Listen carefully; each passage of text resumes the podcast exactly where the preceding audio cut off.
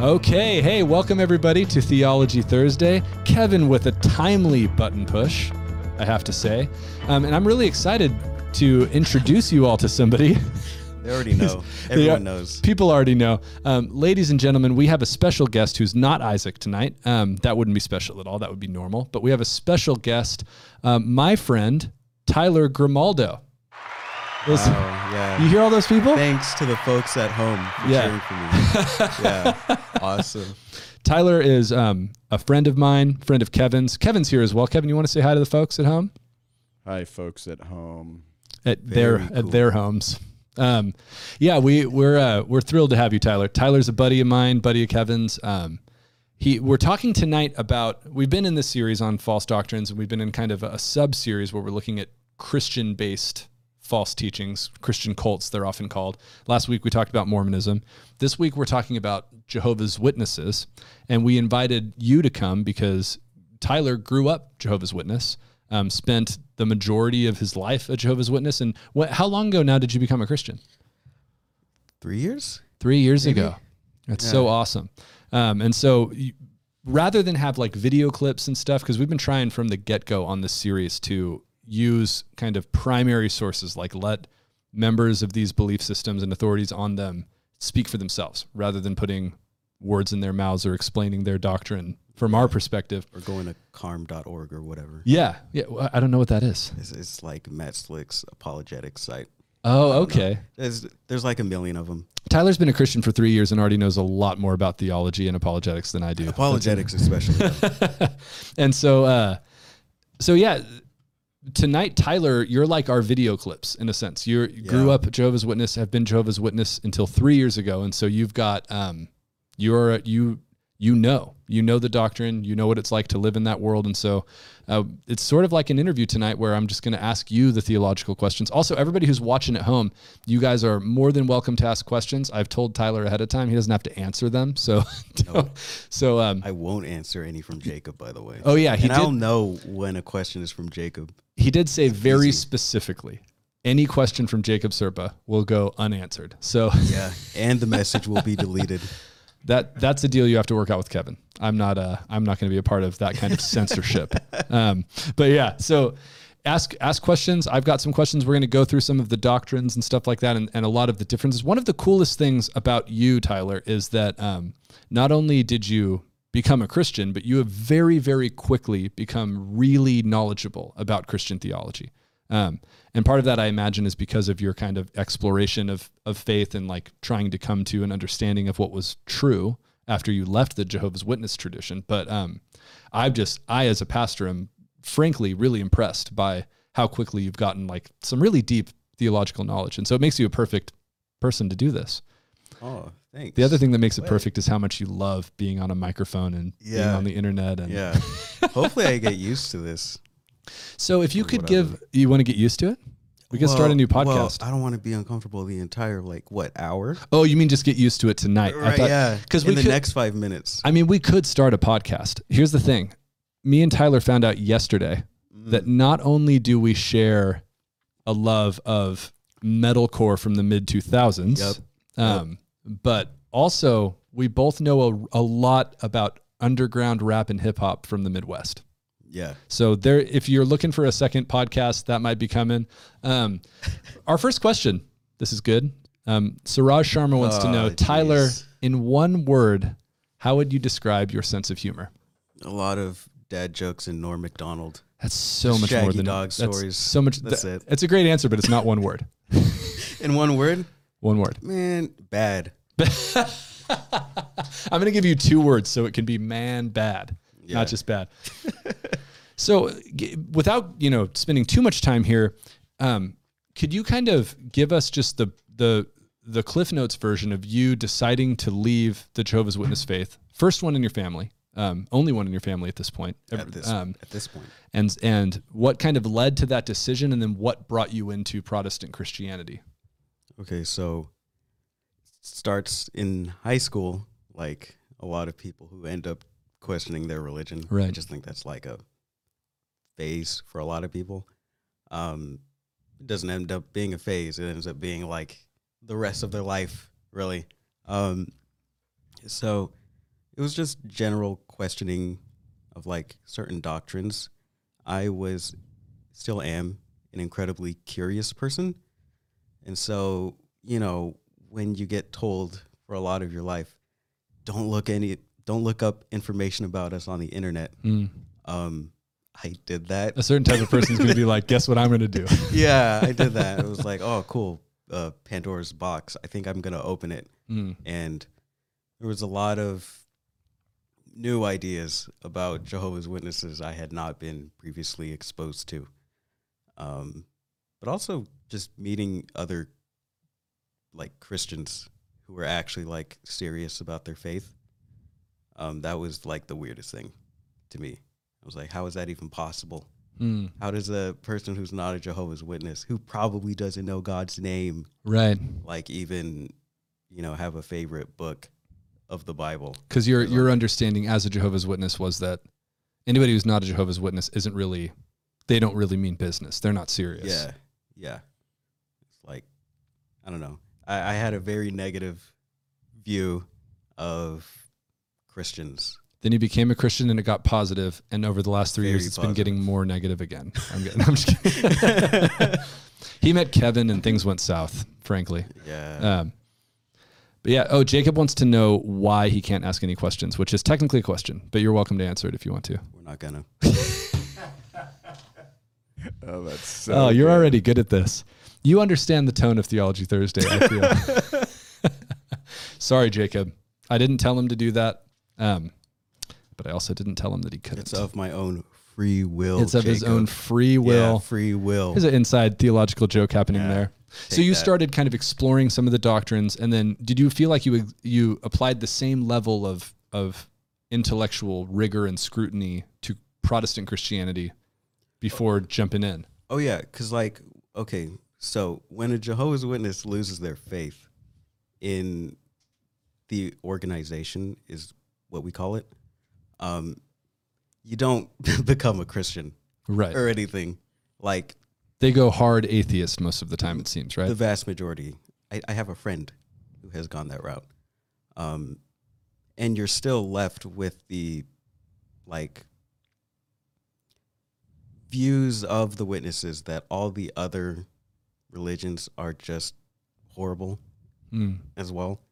And so at that point, I had basically zero uh, knowledge of the Bible, or at least any knowledge I did was now called into question. Mm. I had absolutely no assurance I knew anything, right? Um,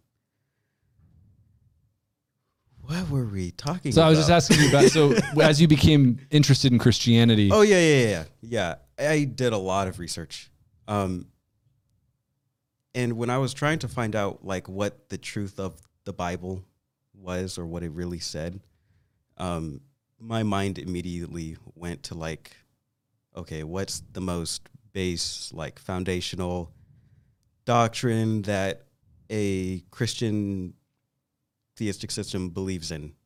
That like if you get that wrong, you probably got everything wrong. And then I was like, oh, probably God. God, Like, who is God? How many? You know, what's he like? this stuff. Yeah, what's he like? Just that general area. And so I went into researching like Unitarianism, which is like, you know, one God, one person, and one being Yeah, in God. it's in opposition to Trinitarianism. Yeah, so Unitarianism is ra- Trinitarianism is one God, three persons, and uh, Unitarianism is one God, Mm-hmm. Yeah. one person. Yeah. Um, and we'll probably talk about another Christian offshoot, false teaching, in a couple of weeks. It's just another strong Unitarian belief system like Jehovah's Witnesses. Um, so you're sitting there guessing which I'm ones they guessing. are. We're not going to tell you guys. You got to wait and see. Um, so Suspense. it's a suspense. You're gonna you're That's gonna how be you thinking get about the it. views, huh? It's how we get Yeah. those sweet, sweet views. Wow.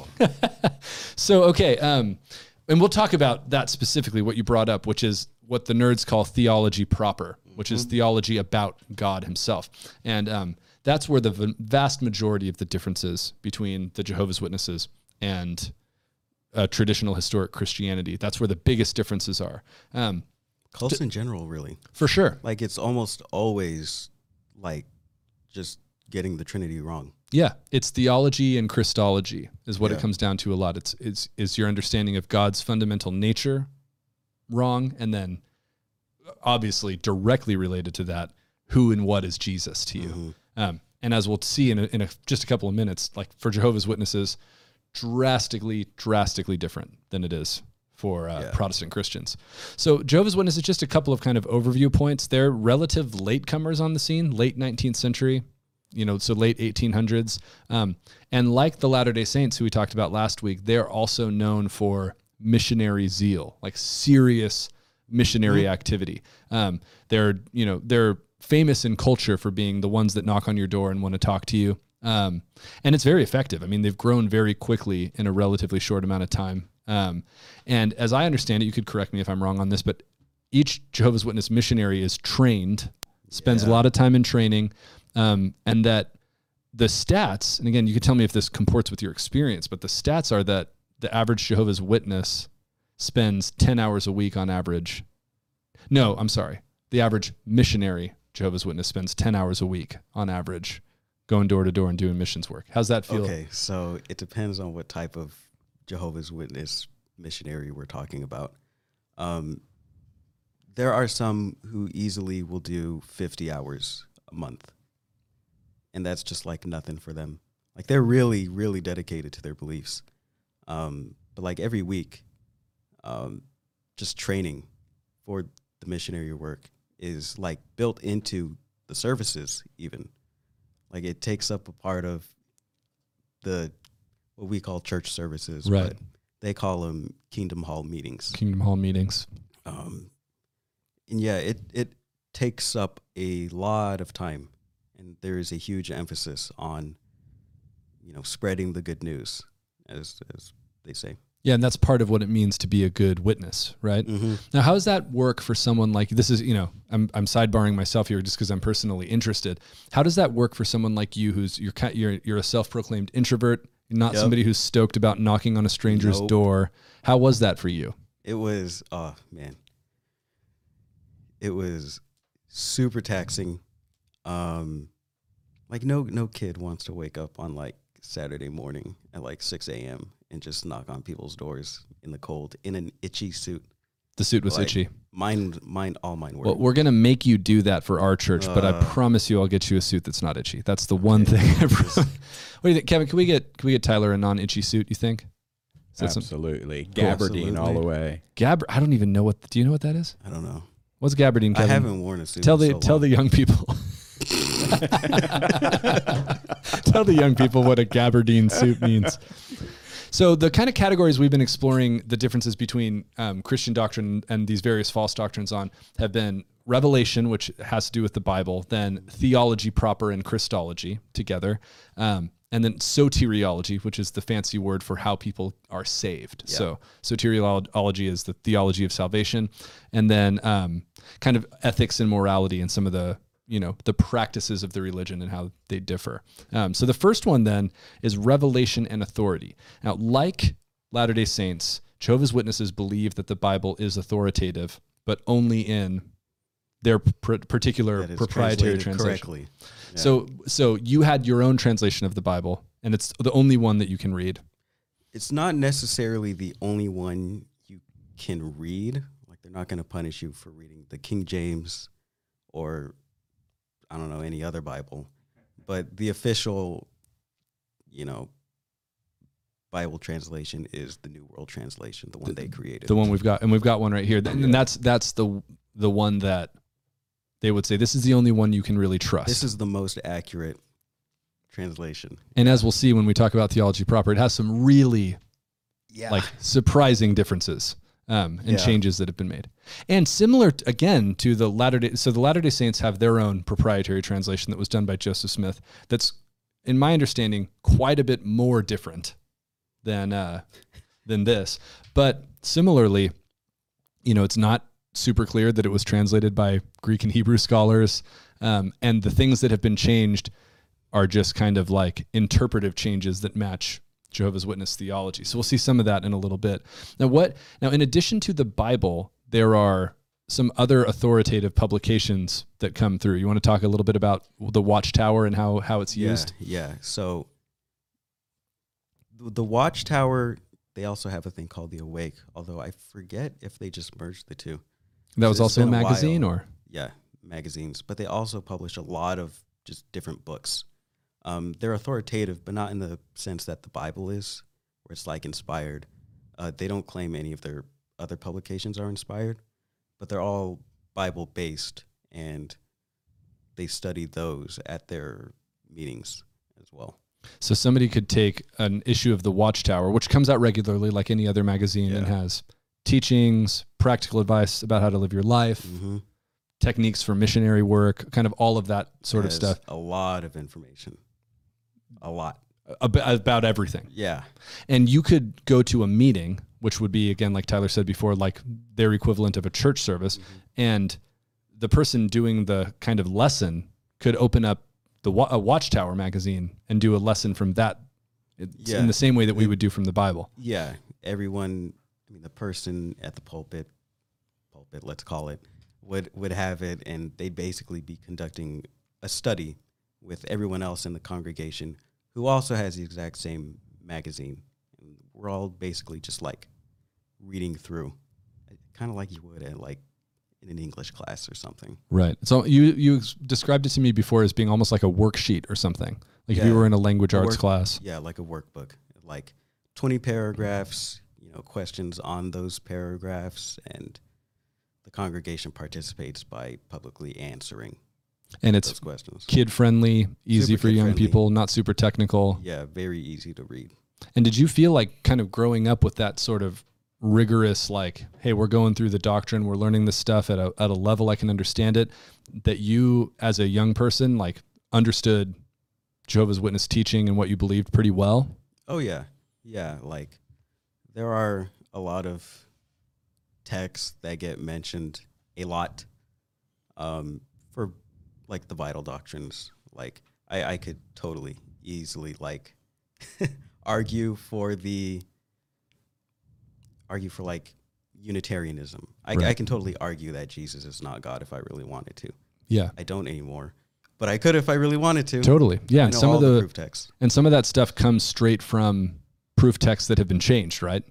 Um, in the New World Translation. Yes, yes. Colossians, as I showed you. 1, yeah. 15 Colossians through, like, 1, famously John 1. Yeah, John John, 1, 1. big. Um, we can look at that when we talk about well yeah we can and when we do when we talk about christology in a minute we can look at that one because that's Yeah. the like that's the famous difference that Yeah. it says um, instead of in the beginning was the word and the word was with god and the word was god it says and the word was a, A god, God. Um, and there are all these arguments about why why that arguments that jehovah's witnesses make about why that should be that way Mm-hmm. um, one more thing before we move on to theology proper and Christology. Um, you talked about the Kingdom Hall meetings. In addition to the kind of authority of Scripture and these magazines like the Watchtower that are, are really foundational, um, the Jehovah's Witnesses are known for being really, really tightly organized, and and a lot of the kind of structure comes from that. You want to talk about that for a little bit? Okay, yeah. They are so in in like just Protestantism as a whole, um, we we can have like in-house debates on like secondary issues, um, which is really common. You Yeah. know? Like a Lutheran's not going to believe in everything a Baptist believes in. Yeah, these are things Um, like the age of the earth. Should we baptize babies or not? yeah, um, stuff like that. How often do you take communion? hmm All that sort of stuff. Color of the carpet. Yeah, we're. Well, I mean, that's that's a primary issue with this church, but I understand what you're saying. yeah. Um, you won't get any kind of theological difference, not really, um, within the population of the Jehovah's Witnesses. because Um, it comes from the top down. yeah, This is what we think like- about every individual issue. hmm yeah. I mean, they're all reading the same material, you Right. know? They're all reading the exact same translation, and so unless you're like totally misunderstanding everything, you know, being given to you to read, um, you're really not going to find a lot of difference of opinion. Not a lot of variance, Mm-mm. and even the way that, from my understanding, again, the way that that's run is very organized in terms of the Okay. countries are divided into districts and have- Yes, yes. I okay. I went to the actual headquarters, and they have like three different buildings in New York, and it is they they run everything so impressively, so well. They have their own printing press, and it's just like a very well oiled machine. Everyone has there's just no confusion whatsoever with like anything except you know biblical doctrine. But I love that you couldn't resist. yeah, But yeah, and- and that's I mean that's a strength that they have for sure. That there's not a lot of variance. It's almost run like a really well organized company And- or something. and and they use that as like the test of the one true religion. Mm. You know, like Jesus people will be one. Well, they're one. Right. You know, so therefore, you know, Yeah. So it's a tighter definition of what that has to mean to be one. So moving into you in this, you said it beautifully that when you were trying to decide, you know, what's true and what can I believe, you're like the foundational question for me is God. Who is God and what is God like? Now, we've talked about this quite a bit on Theology Thursday already, but in Christianity, we believe in the Trinity, that God is one God with who is three persons. Mm-hmm. And that's Jesus the Son, God the Father, and the Holy Spirit. How would in in your kind of quickest shorthand describe God as understood by the Jehovah's Witnesses? cool. I keep saying the Jehovah's Witnesses. I'm pretty sure You that's can- incorrect. You can say that. Is that you can does, say that? does it? It doesn't sound wrong. Uh, no, no. I don't think the folks at home will have a big problem with it. They're not going to mind. Yeah. I think you're just being nice. But but go. So yeah. So what's what is God like? Um, so God is again they are Unitarians. So one God, one person, that is the Father, Jehovah, they call him. Um, and his only begotten son, the firstborn, as in the very first being he created, um, is the Son, Jesus Christ. And the Holy Spirit is not even a person, but like an impersonal force, basically the power of God. Like the Force in Star the Wars. Force in Star Wars. and it's and it's not. So the Holy Spirit, definitely not a God, not even a person. No. Jesus, not a God, mm. just the first and greatest of God's creations. And Michael the Archangel. and Mike. So Michael Help me understand this. Is that so? His pre-incarnate state and his post-resurrection state. Yeah, he's Michael he's the Michael the archangel. Yeah. Okay. Jesus of Nazareth lived on earth, but he no longer exists. And the body of Jesus has been atomized, And so that's dissolved into atoms. so that's like you. Just for everybody who's listening, that's like you can blow by that really quick, but that is not just like a secondary subsidiary That's issue. You're saying that den- they, Jehovah's Witnesses also do not believe in a the bodily resurrection of Jesus. Yes. So he resurrected in a spiritual sense, but his body didn't come out of the grave. Correct. And this is really, really important just to pause for a second to Christian theology. We'll talk about Jesus not being God and stuff also, of course, but um, the bodily resurrection is incredibly important to Paul and the other authors of the New Testament. The authors of the Gospels go so far out of their way to show you this is Jesus, a physical human being. Jesus himself says in Luke It's Luke. Thank It's you. Luke. See, Tyler, I, I'm telling you, he's been a Christian for three years. He knows it better than me. But in Luke, well, this is one I'm sure you looked up pretty quick. that, that he says, he says, "Look, I have flesh and bones. Not like a, I'm not like a spirit. Yeah, he says he's not a spirit. I'm not a spirit. I have flesh and bones." Um, and then you know the gospel authors have him eating. They have him being touched by the disciples. They're they're going to great lengths to make it clear he rose physically. And for Paul, that's very important because he's the firstborn of from the dead. He's Yeah. the way that he is ri- risen is the way that all of us will rise one day, which is physically in new bodies. Um, but but it's interesting, um, man. We're gonna we're gonna we're gonna jump all over the place. so but, much to go. but this is the natural So many rabbit trails. This is a good rabbit trail to follow, Rabbit though, holes. because Jesus not resurrecting. Fi- I always say rabbit trails, but what Is do rabbits make trails? Can we go to Kevin on that? Kevin. I know rabbit holes are a thing, I don't Are rabbit know, but holes it a was thing? awesome. rabbit holes are a thing for sure. but rabbit trails are Holes, too, and right? they have trails. The trails lead, would lead to their holes, I would imagine. Indeed. Now, here's the thing, though. I my daughter loves a book called The Runaway Bunny. Those of you who are parents who have had toddlers know the Kevin. You remember the Runaway Bunny? Did you read that one? Uh, yeah. It's a bunny that's looking for a home, and dude, the other animals in this book are jerks. Most of them are just like hey, sure, come on and live in the pond with me. And the rabbit's like, I can't go in there. But then it's this is my favorite thing in the book. Talk about a rabbit trail, by the way, literally right? at this point. Yeah. So all the other animals, the problem is that the rabbit can't exist in that environment. He's like, "Oh, I can't go in the tree like a bird, I'll fall out. I can't go in the water like the frog, I'll drown." Then he finds a groundhog that lives in a log, and he goes, "Hey, can I come in there?" And the groundhog goes, "No." Wow. It's my favorite moment in the book. You're like, "Are you going to give us a reason why?" He's like, "No, no, you can't." the rabbit's like, "Okay, cool." Anyway, the point is he lives in a hole. Um, yes. so that was a rabbit trail Yeah. It was. about rabbit, Rabbit trails. trails. That's pretty amazing. So, uh, what the actual rabbit trail, which is very interesting and worthwhile, is I just said that for for Christians, the bodily resurrection of Jesus is important because it means that we're going to resurrect the same way. For Jehovah's Witnesses, the fact that he doesn't resurrect physically actually matches their eschatology. Yeah. Because Jesus isn't going to live on earth physically in the new creation. You want to explain what eschatol- what the eschatology is like? Yeah, So there are okay for us Christians, we're gonna be on just like a totally new earth. There's gonna be new heavens, new earth. You know, heaven's gonna come down here. We'll be in the d- dwelling place with God, Yeah. and you know, happily ever after. Um, for Jehovah's Witnesses, um, there are two classes of Christians. There is the great crowd, which are who are Jehovah's Witnesses who will be bodily resurrected bodily and living on a paradise earth. And that's the vast amount of Jehovah's Witnesses. Then there's like the anointed class made up of exactly 144,000 Jehovah's Witnesses. In these two terms, the 144,000 and the great crowd come from the book of Revelation. Revelation, yeah. And the 144,000 will not be bodily resurrected, but spiritually. and they'll live in heaven. Yeah, in heaven as kings with Jesus. so this is like that's super heaven. Yeah, and this is lesser heaven, but it's still awesome.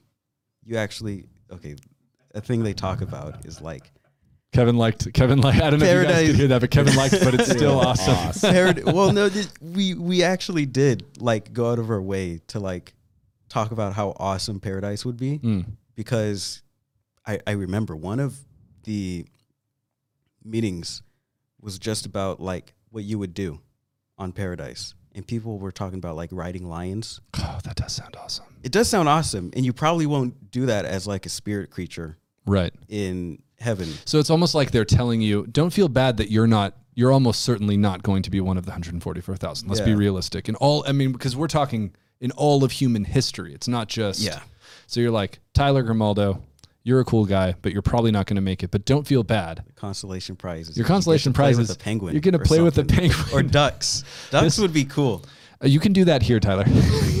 I mean, yeah, I guess. But they I won't. could- They probably won't run away from me when I have to like when I'm trying to chase them down. That's true. So you could either wait for new creation, or you could buy a loaf of bread and go to a duck blind. too expensive. Look, I can't I'm a arrange- college student. I got can't get money. you. I can't get you to ride a lion. I can't even promise that you'll play with a penguin. But me and Kevin can make sure that you can play with some ducks. I love that. Or a duck. That'd be cool. Yeah. There have some gabbling down the road. Um, so yeah, and and we, you know, we uh, just like Raj is saying um, uh, that he talked about having a conversation like that about heaven when he was when Isaac was his youth pastor because we um, as Christians a, good understanding of heaven is you're not floating disembodied in the clouds. You're on like you said you're on n- new earth. Yeah. and it will be more like this life than you know. All the things you love about life here that are good will be there but better. Um, I don't know. The Bible doesn't say that you can ride lions but I'm certainly not ruling it out. Um, but yeah it's it's uh, it's interesting this kind of hierarchy in heaven with the 144,000. Suzanne has a has a great question, which is how do you become part of that? Yeah. Very good question. Um, so there's no really, there's no like 100% sure way to know like that you're one of the 144,000. God picks who is one of the 144,000. You will probably find all of them in New York. um, Okay. because that's where the headquarters are. But I mean, it's also a lot of people who died long ago, right? Or is it only since 1872? Died well. If we're talking long ago, it would have to be when the apostles were alive. So because the- after the apostles died, the church falls away. Right. Oh, I see. So it's like a restoration and restorationist. movement? Yeah. is that what we call them? Yeah, So is the Apostle Paul one of the 144,000? absolutely. Okay. What about Old Testament heroes like Abraham and those Mhm. guys? Okay. Everyone in Hebrews 11. Okay. The whole, Samson. Uh, I don't know. Maybe. Samson's always the one who, whenever Oh, I read Hebrews tough 11, I'm like, that's a tough. There's a one. That is conversation. tough one. it's a conversation I'm not prepared to have. Probably everyone Yeah. else. Everyone else. So, so it is interesting, and, and again, this is a major divergence from Christianity because in Christianity, the emphasis all throughout the Book of Revelation, which is where most of this doctrine comes from, is that man, the the thing we look forward to is that as as John says in Revelation, the dwelling place of God is with man. So it's not well, God's up there with 144,000, and you get a consolation prize down here. It's no the the dwelling place of God is with man. Um, you don't need the sun or the moon because the brightness of God is so bright. These are all images meant to let you see this picture that God is there with you in this immediate, unfiltered way. Um, that's a major difference. Now we jumped past it, but this is really important. They are Unitarians. yeah. So the only God is Jehovah, and The that Father. name is very. And this is who we would call the Father. Mhm. Um, and that name is very important. In fact, if you've many of you have probably been approached by a Jehovah's Witness at some point and been asked if you know the true name of God. That's one of the kind of standard operating procedures is to ask that. You want to explain for the folks at home, as you like to call The them, folks at home. what uh, Of course. what what's the significance of that name to the to the Jehovah's Okay. Witnesses? So they obviously from the name of the religion, you can tell they really cherish the name, um, which is a good thing. Yeah. Like the tet- tetragrammaton's awesome. Yeah, the. Tetragrammaton for those of you who aren't nerds. Um, to say the divine name Yahweh is you the know, stuff divine like name that. of God. We we typically say our best guess at how to say it is Yahweh, Yeah. um, because there are no vowels in the Hebrew language, and so it's it's um, Yod, uh, He, Va, He, which is um, Y H W H. Mhm. That's the Tetragrammaton. Yeah, and uh, they they see knowing the divine name or using the divine name as like again like unity, a mark of the one true religion. It's like a password. Yeah, it's like yeah, kind of, and uh, they make a very big deal of the fact that most modern translations, most translations in general, ever don't use the divine name in like the Old Testament, but also in the New Testament, Right. which the divine name isn't used in the New Testament. All the manuscripts we have is not there. But even in the New World Translation, they actually put the divine name in like 200 different places. In place of the word uh, kurios in Greek, Lord. yeah, yeah. So when you when Tyler says the divine name, he's talking about the Tetragrammaton, that Y H W H. God's name. Which is God's personal name as revealed to Moses in the burning bush. And um, most, almost all modern translations follow. This is way too much. We can't explain all the details of this, but they follow a very old Jewish tradition of substituting the name with the word for Lord, um, which is Adonai in Hebrew. And so, what you find, and we've talked about this at church before, if you go to South Valley Community Church, but the the word Lord, when it's spelled in all caps, if T H E L O R D is all caps in your Bible, that's a way to signal to you that that's actually translating the divine name Yahweh, the Tetragrammaton.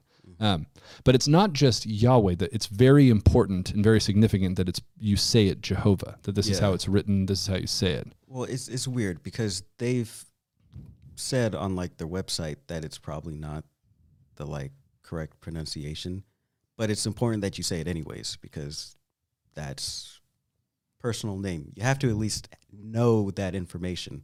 Yeah. Um, th- there, there's I think a part in John 17 during Jesus' high priestly prayer where he talks about manifesting God's name, and they interpret that to be like Speaking he, it. he was talking about God's, you know, the four consonants, Oh, Yod, Hey, interesting. Vav, Hey, stuff like that. Rather than what he probably meant, which is the character and reputation Yeah. of God, which is what name often means. Yeah, Um, so really quickly too, we'll do this super super fast. But the, that word Jehovah, because there's probably people who are wondering this. The reason that Jehovah came about as, oh man, how how much detail do we go into here? Here's the super fast version. The super fast version is you have those four letters. We'll say for the sake of ease, Y H W H, um, and then you have the translation that came about in about 600 AD um, of substituting Adonai for that.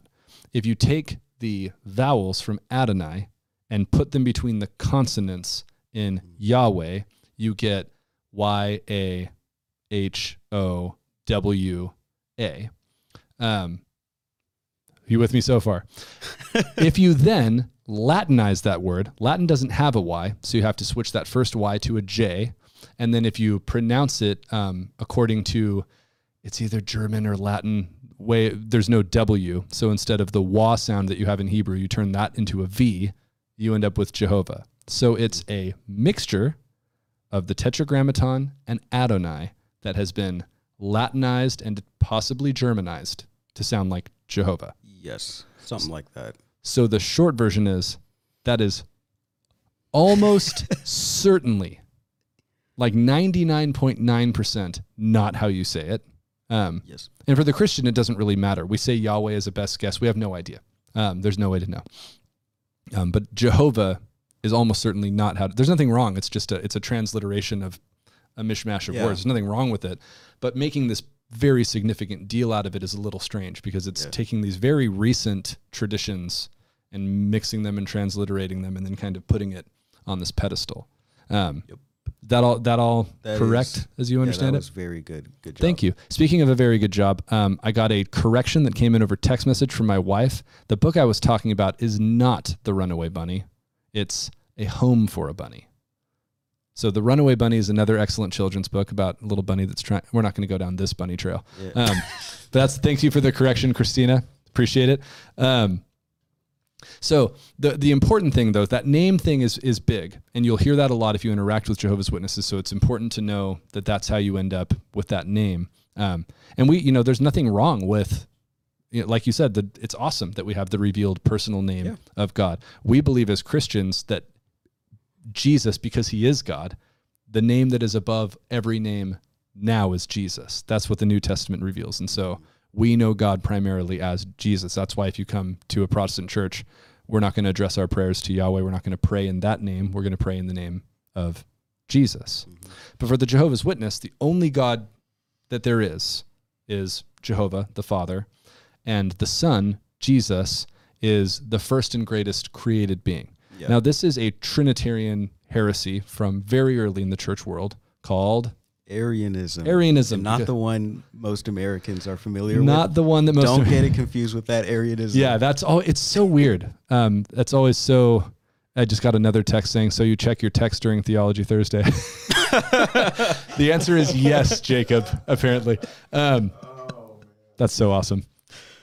Uh, Jacob also commented, "This is probably worth pulling up since he's not allowed to have his questions answered. We should at least say he knows that Tyler loves ducks so much." Yeah. Okay. Um, that's pretty nice of him. Delete that.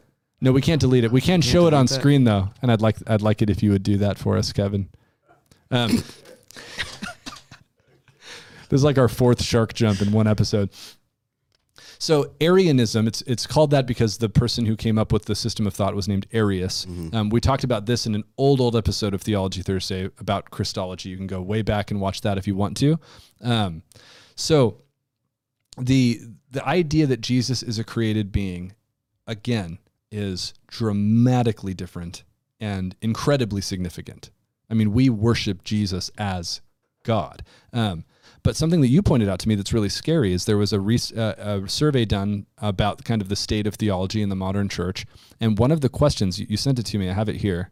Um, one of the questions that was asked is Is Jesus the first and greatest being created by God? Now, this is a question being asked of evangelical Christians, not Jehovah's Witnesses. Jehovah's Witnesses say yes. That's what, that's what Jehovah's Yeah. Witnesses believe be a one hundred percent for them. and, it- and that's and that's official doctrine. But for Christians, this is a deadly heresy. It's saying Jesus is not God. If Jesus is a created being, he's not God. Um, but as you pointed out, um, horrifyingly, only 25% of responding evangelical Christians said disagree with Yeah. that statement. Um, and then there's a bunch, there's a few who said not sure, but the biggest number, 62%, said they agree with that statement. Um, Now, I don't think those people are Arian heretics who believe who who believe a heretical view. I think they just don't understand the significance of Jesus being an uncreated, non-contingent being. But was that hard for you in in converting to Christianity to kind of get your head around? Yeah, because okay, well, it's hard for anyone to get their head around the Trinity. I mean, it's impossible Yeah. to fully do so. Um, but especially after hearing so many things about the Trinity, um, and all the publications I used to read, the Trinity would be like. I re- I remember one publication saying that the Trinity was like a three-headed monster. Yeah, their website, the jw.org website, has a picture that sort of looks that way. Of like a statue with three heads, and it's clearly like some pagan stuff. Um, and they draw a ton of connections between like Babylonian mystery religion Mm. and the Christian doctrine of the Trinity. Um, so that was such a difficult hurdle to overcome. Then there was like all the claims about the historical development of the history of the Trinity, Council of Nicaea, 325 AD, Emperor Constantine, Right.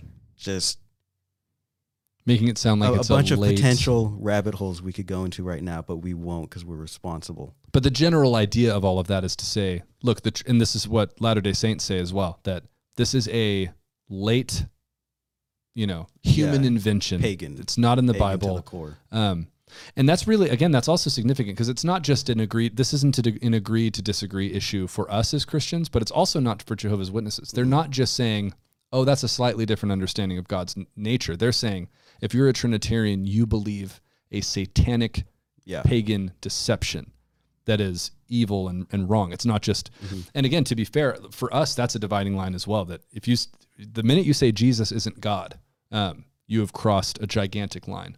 We talked about this a little bit on the Mormon episode, but the belief that Jesus is God isn't just a, um, it's not just like a thing that you look up proof text for.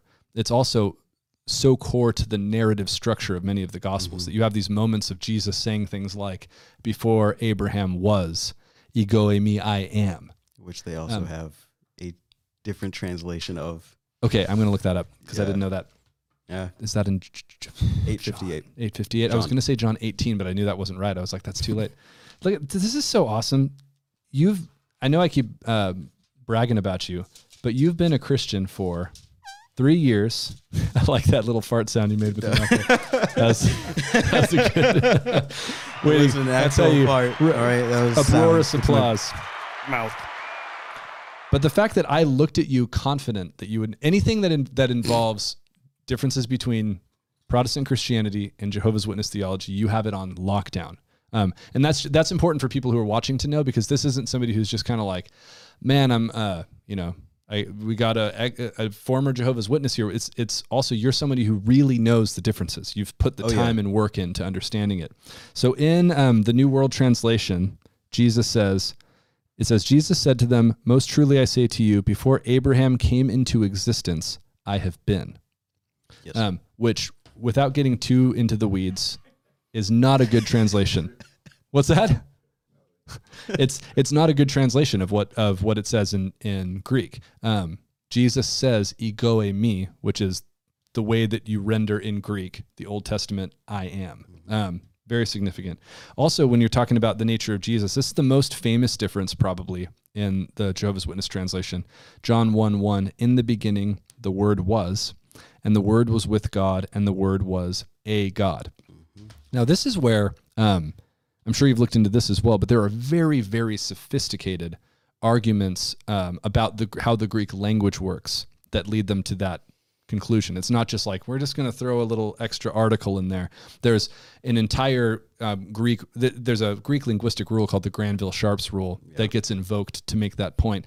And this is not a three-hour-long Greek language podcast, so we're not going to get into it. But The folks at know at home know everything you're talking. the folks at home right know now. what I'm talking about. Yeah. Here's the here's the short version. basic information. The short version is um, it doesn't hold up. And so you can open up the ESV, the NIV, the King James version, the the any any reputable, trustworthy translation, and all of them do not render the article there. Um, and so the arguments that are made just straight up don't hold up linguistically. Um, and back when I was studying Greek in seminary, I I remember reading an entire giant thing. Kevin, you just finished that. Did you read about the Granville Sharp's rule? Indeed, I did. Can you give us a 30 second summary of what it is and how it works? No, I'm just kidding. Uh, it's passed last week, so no. Okay. I already passed the test. I don't remember it anymore. Um, now, uh, do you have anything else to say on that? I want to jump to Genesis 1, if, if not, because that's interesting Oh, no, too. Let's get to that. So we talked about the fact that the um, the Holy Spirit is not God and not even personal. It's a it, it- it's A an it force. and it's a force. Um, this is how They even go to the point of because we say the Holy Spirit. yeah. Whenever the Holy Spirit is in Scripture, it's just Holy Spirit. Mm. So we're in the New World Translation. People are filled with Holy Spirit, not with the Holy Spirit. Oh, interesting. Yeah. So it's trying to take any kind of specificity out of it's it. Personal is like Whereas we, again, as Christians, believe the Holy Spirit is a person who can be grieved, who can be interacted with on a, in a personal has way, a will, has a will. speaks and acts. Yeah. stuff like that. Yeah, and so it's it's hard to get around that. Um, but you can see, and here's the danger: is that this is called a translation of the Bible, and John one one, not a good translation, but it's at least there's there are reasons behind why they said that. But listen to Genesis one, um, verse. Well, we'll read one and two. In the beginning, God created the heavens and the earth. Now the earth proved to be formless and waste, and there was darkness upon the surface of the watery deep. And this is where, what does it say in a regular, The Spirit of God. the Spirit of God was some verb, hovering, fluttering, whatever you want to say, over the surface of the waters. But here it says, and God's active force was moving to and fro over the surface of the waters. Now, all I have to say as a Bible nerd is that um, whether you want to make that theological case or not, to render the Hebrew there, the breath of God, which is what it is, as God's active force, is not translation, it's interpretation. Um, and so, and there are many within the Protestant tradition, there are many Bibles that cross that line as well. But this is the danger when you have a, a proprietary translation that this is the this is the accurate and trustworthy one. And there are things like that that are clearly interpretive, not just Mm-hmm. translating. Yeah. Um, now, how big of a deal was the Holy Spirit for you guys? Like, did you talk about about it often? Was it something that you were like, you know, seeking help? Not help from, because that would be personal, but you know, it's it's you. I just read your sweater for the first time. Can the folks at home? See The folks at home probably folks can't at see. home cannot see it. It says, "I know you all want to hurt me," and it's just a stick figure. Some of the folks that know, know. Some of them know, they know. Some of them know. Um, so the Holy Spirit, emphasized or not emphasized? So it was emphasized to some significant amount. I mean, it's the power of God, Hmm. and God works His will out in the world by His power. And so, like, the idea that the Holy, that Holy Spirit is like a comforter or a helper, is like a thing within Jehovah's Witness theology, but not really to the degree it is in like Protestantism, where like it's a person, he is a person, and like the salvation of Christians is like a cooperative work between like all three persons in the Trinity. Right. Ephesians one chapter chapter one verse like four through fourteen. It's like just all about that. Yeah. That all of them have a role to play all in your them have a salvation. Yeah. Whereas, great segue from a pro podcaster like you. Um, what is the interaction between human and God for salvation in as a Jehovah's Witness?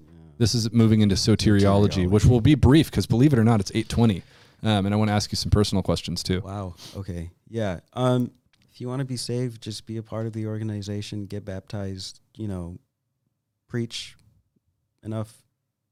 I mean, they have requirements for how many hours you have to do in a month. It's 10.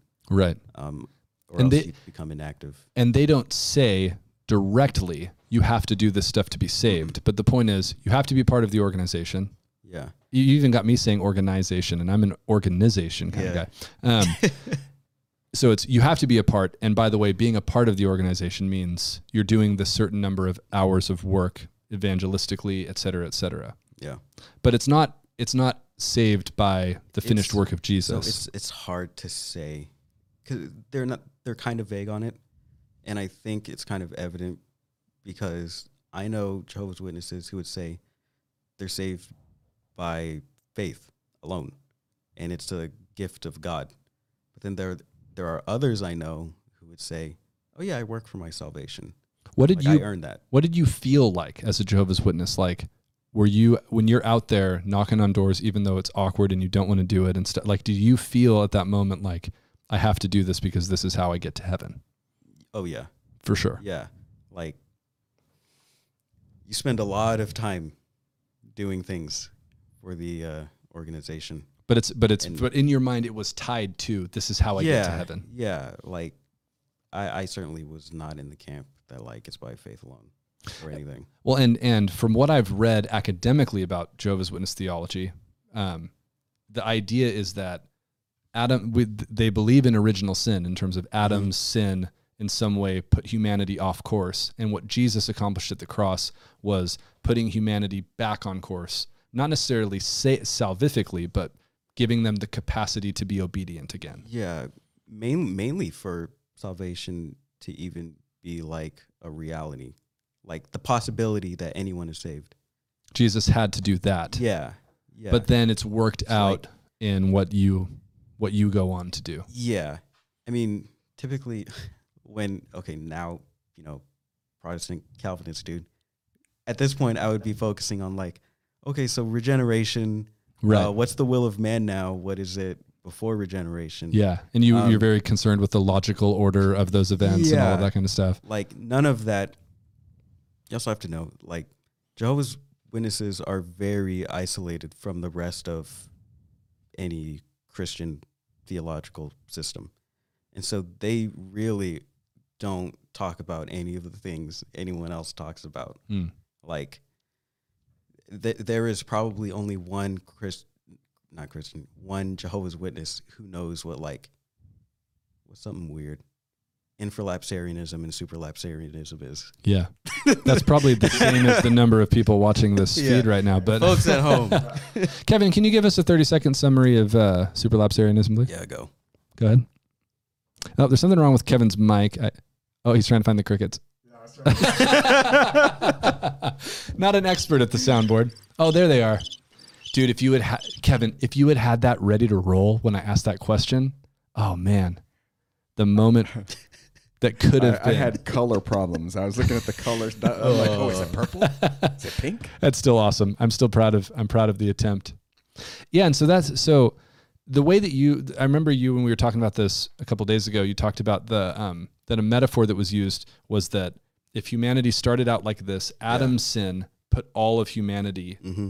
like this in terms the of scale one way. tip the scale away from God, you can't be saved. And then what Jesus did, put it back like this. Yeah. So it's not so much that he saved you, but he made it possible for you to do the works that would lead to salvation. Yeah. Um, and that's very interesting because it's a, you know, unlike we talked last week about how in Mormonism, it's like a weird combination of universalism and works righteousness.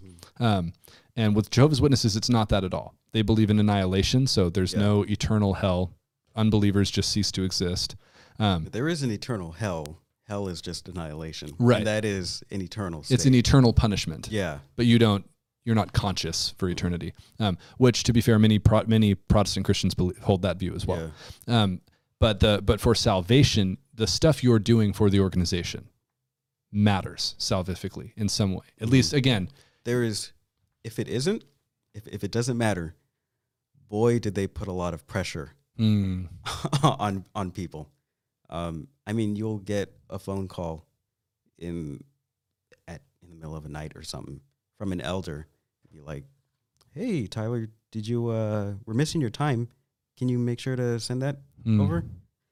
And it's like there's there's now this varies from congregation to congregation sure um, just like the culture of of things, what they expect of people.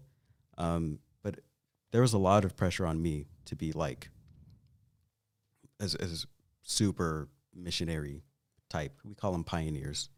Like if if you're not pioneering, and it's expected that you're you should be pioneering, which is the 50 hours Um, right. a, a- a And, month. and whatever doctrine is officially being taught, you're saying that you, as a lifelong Jehovah's Witness, had a very clear connection in your mind between if I don't do this, if I become inactive, that is salvific fear. It's not just Yeah, like, oh yeah. man, they they would use like I think it's James two, yeah. probably 24. I don't know. Uh, Nobody look it up. Works is dead. Yeah, please don't look it up. Faith Faith- without work is dead. Yeah, and be like, yeah, see, works are like a requirement, or else, you know, you're getting the Right. boot from God. And this is really this is what's so significant because that's on the surface very close sounding to what Mhm. Protestants believe. Yeah, in terms of, you know, if I were to articulate that same idea, I would say you are saved by the finished work of Jesus by faith. It's a free gift. You don't do anything to earn it. But the expectation is that those who are saved will go on to do good works. Um, but that tiny little tweak of it's a required part of what you do to be saved, not just an expected outcome of salvation that you got Yeah. as a free gift. Um, worlds apart in terms of your life as a believer and your, you know, where who's getting the credit in a sense for for your Mhm. salvation. Um, very different. And, and in your experience, you're saying, man, it made a gigantic difference in terms of how you actually felt day to day. yeah. It was kind of just like, man, I I'm not gonna please God Yeah. enough. You know, like how how many hours does a person need to do before like you know God is gonna give you salvation? Yeah. Like he did he didn't give us a number. Right. You know? Yeah. Man, so that's that's the most interesting part of it to me. Now we could we could spend a ton of time talking about some of the interesting kind of ethical beliefs of the um the Jehovah's Witnesses in terms of you not celebrating holidays, birthdays, Christmas, Thanksgiving, etc. Um, oh, we got Tyler's hooked on a question.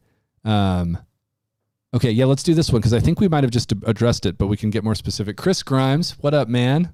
That's a buddy of mine and Kevin's. Kevin, you want to say hi to Christopher? I'll bet he does. Hello, Christopher. Um, Chris asks, Why have I been told in the past by Jehovah's Witnesses that Jesus' death was not a ransom for sin, but rather a procurement of a second chance to be offered in the millennium? Now, that is an incredibly articulately worded question, first of Yeah. all, and a good question. I think, and I think what that would be getting at is something similar to what we just said that it's not a ransom for sin, other than my understanding, That that is the word they use though. ransom. They use ransom. They call it the ransom sacrifice. My understanding is that it's a ransom for origin for Adam's sin Mhm. rather than for you Tyler's. So you you're saved from original sin and therefore have the capacity to do what's necessary. Even that's hard because they really they really don't go into like the will of man. Hmm. Like they kind of missed out on the whole, you know, Reformation. Yeah. Some people would say that's fine.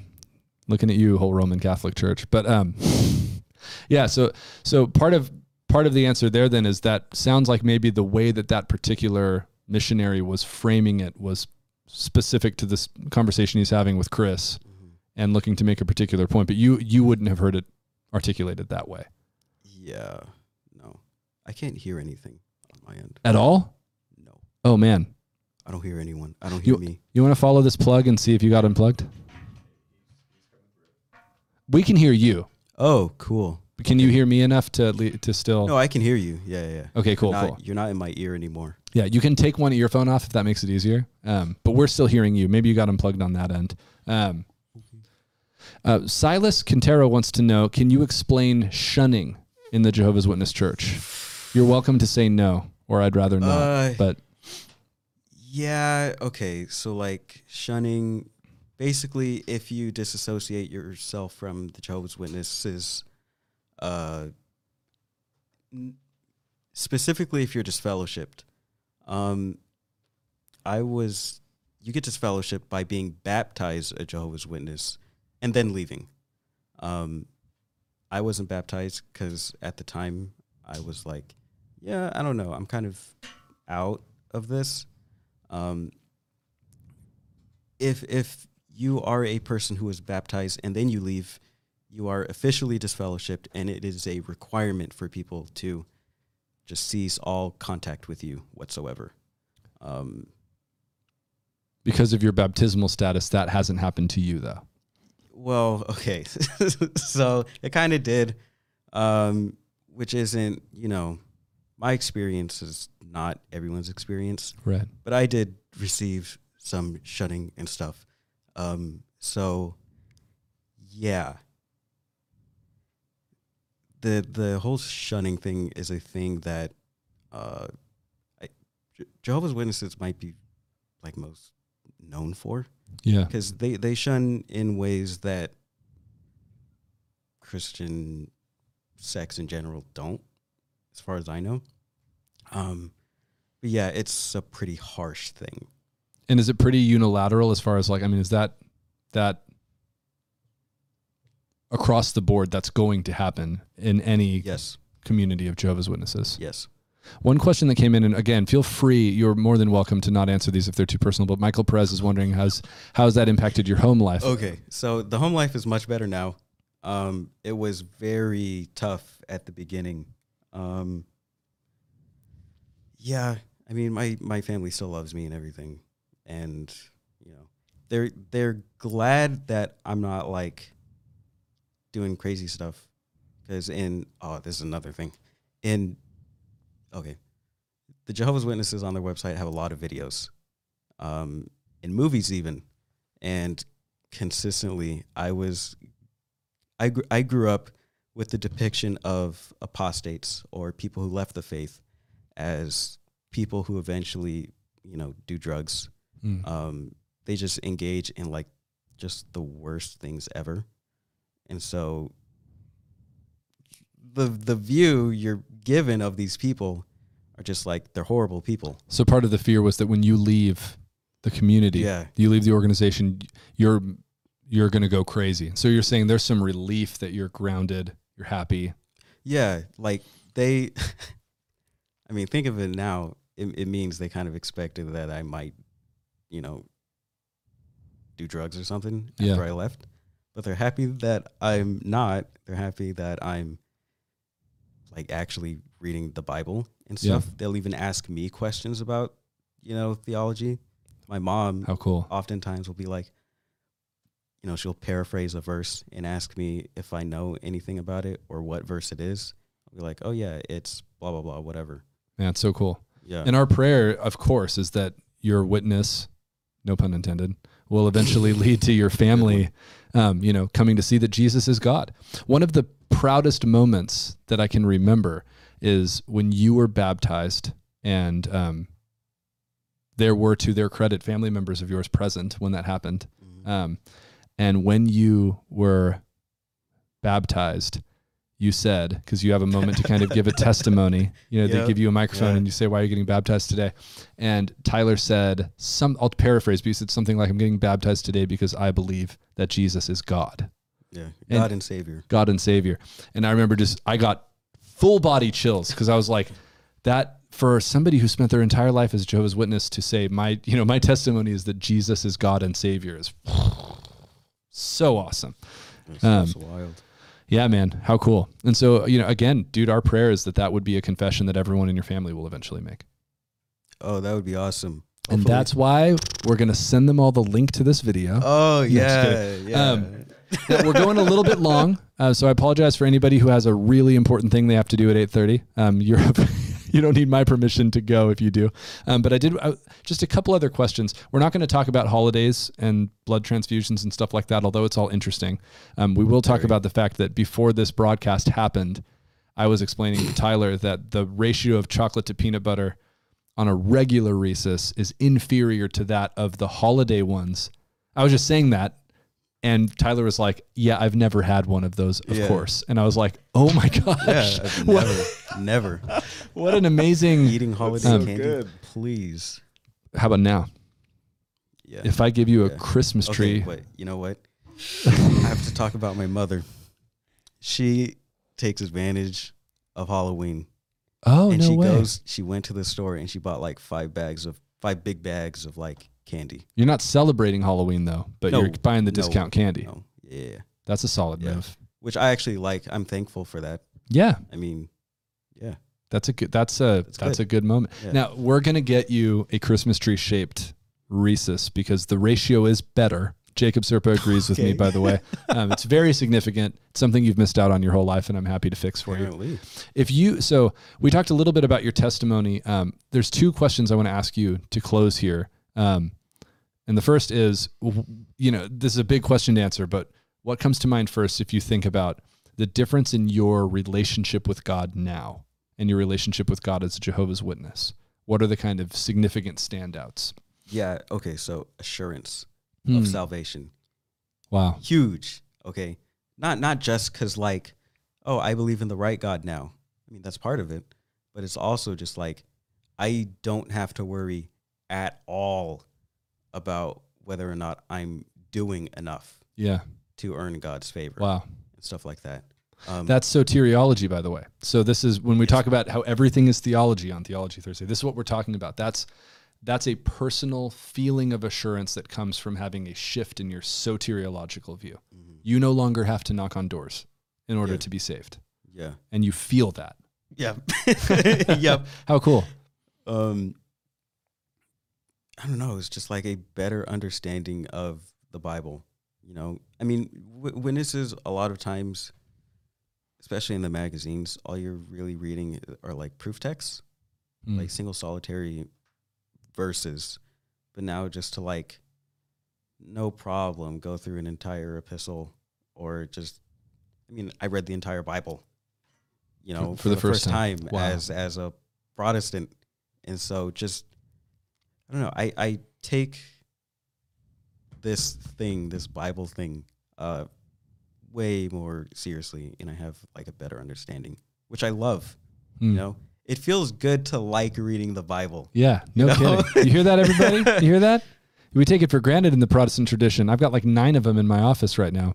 But you're but you're saying, man, to see the unifying story throughout this whole thing, rather Mhm. than just as answers to to questions being kind of you know plugging Yeah. holes in or, doctrine. or like just a very good manual on how to live your Mm. life which sometimes gets treated like that yeah, not by all witnesses more so the type i grew up with but it's like it's an entire foundation for a worldview it's like so big the bible is so cool it is. it's it's really cool I'm with I you, don't know. man. I love the joy on your face when you say that. Yeah. And I, I hope people watching the way I feel that I feel personally right now when you say that, um, it gives me a little thrill of these things that I've just thought forever, you know, that my, my salvation is sure because of the finished work of Jesus and the unchanging nature of God, not, Yeah. not because of me or anything I do. Um, but when you express that, man, for the last three years, that's a new idea.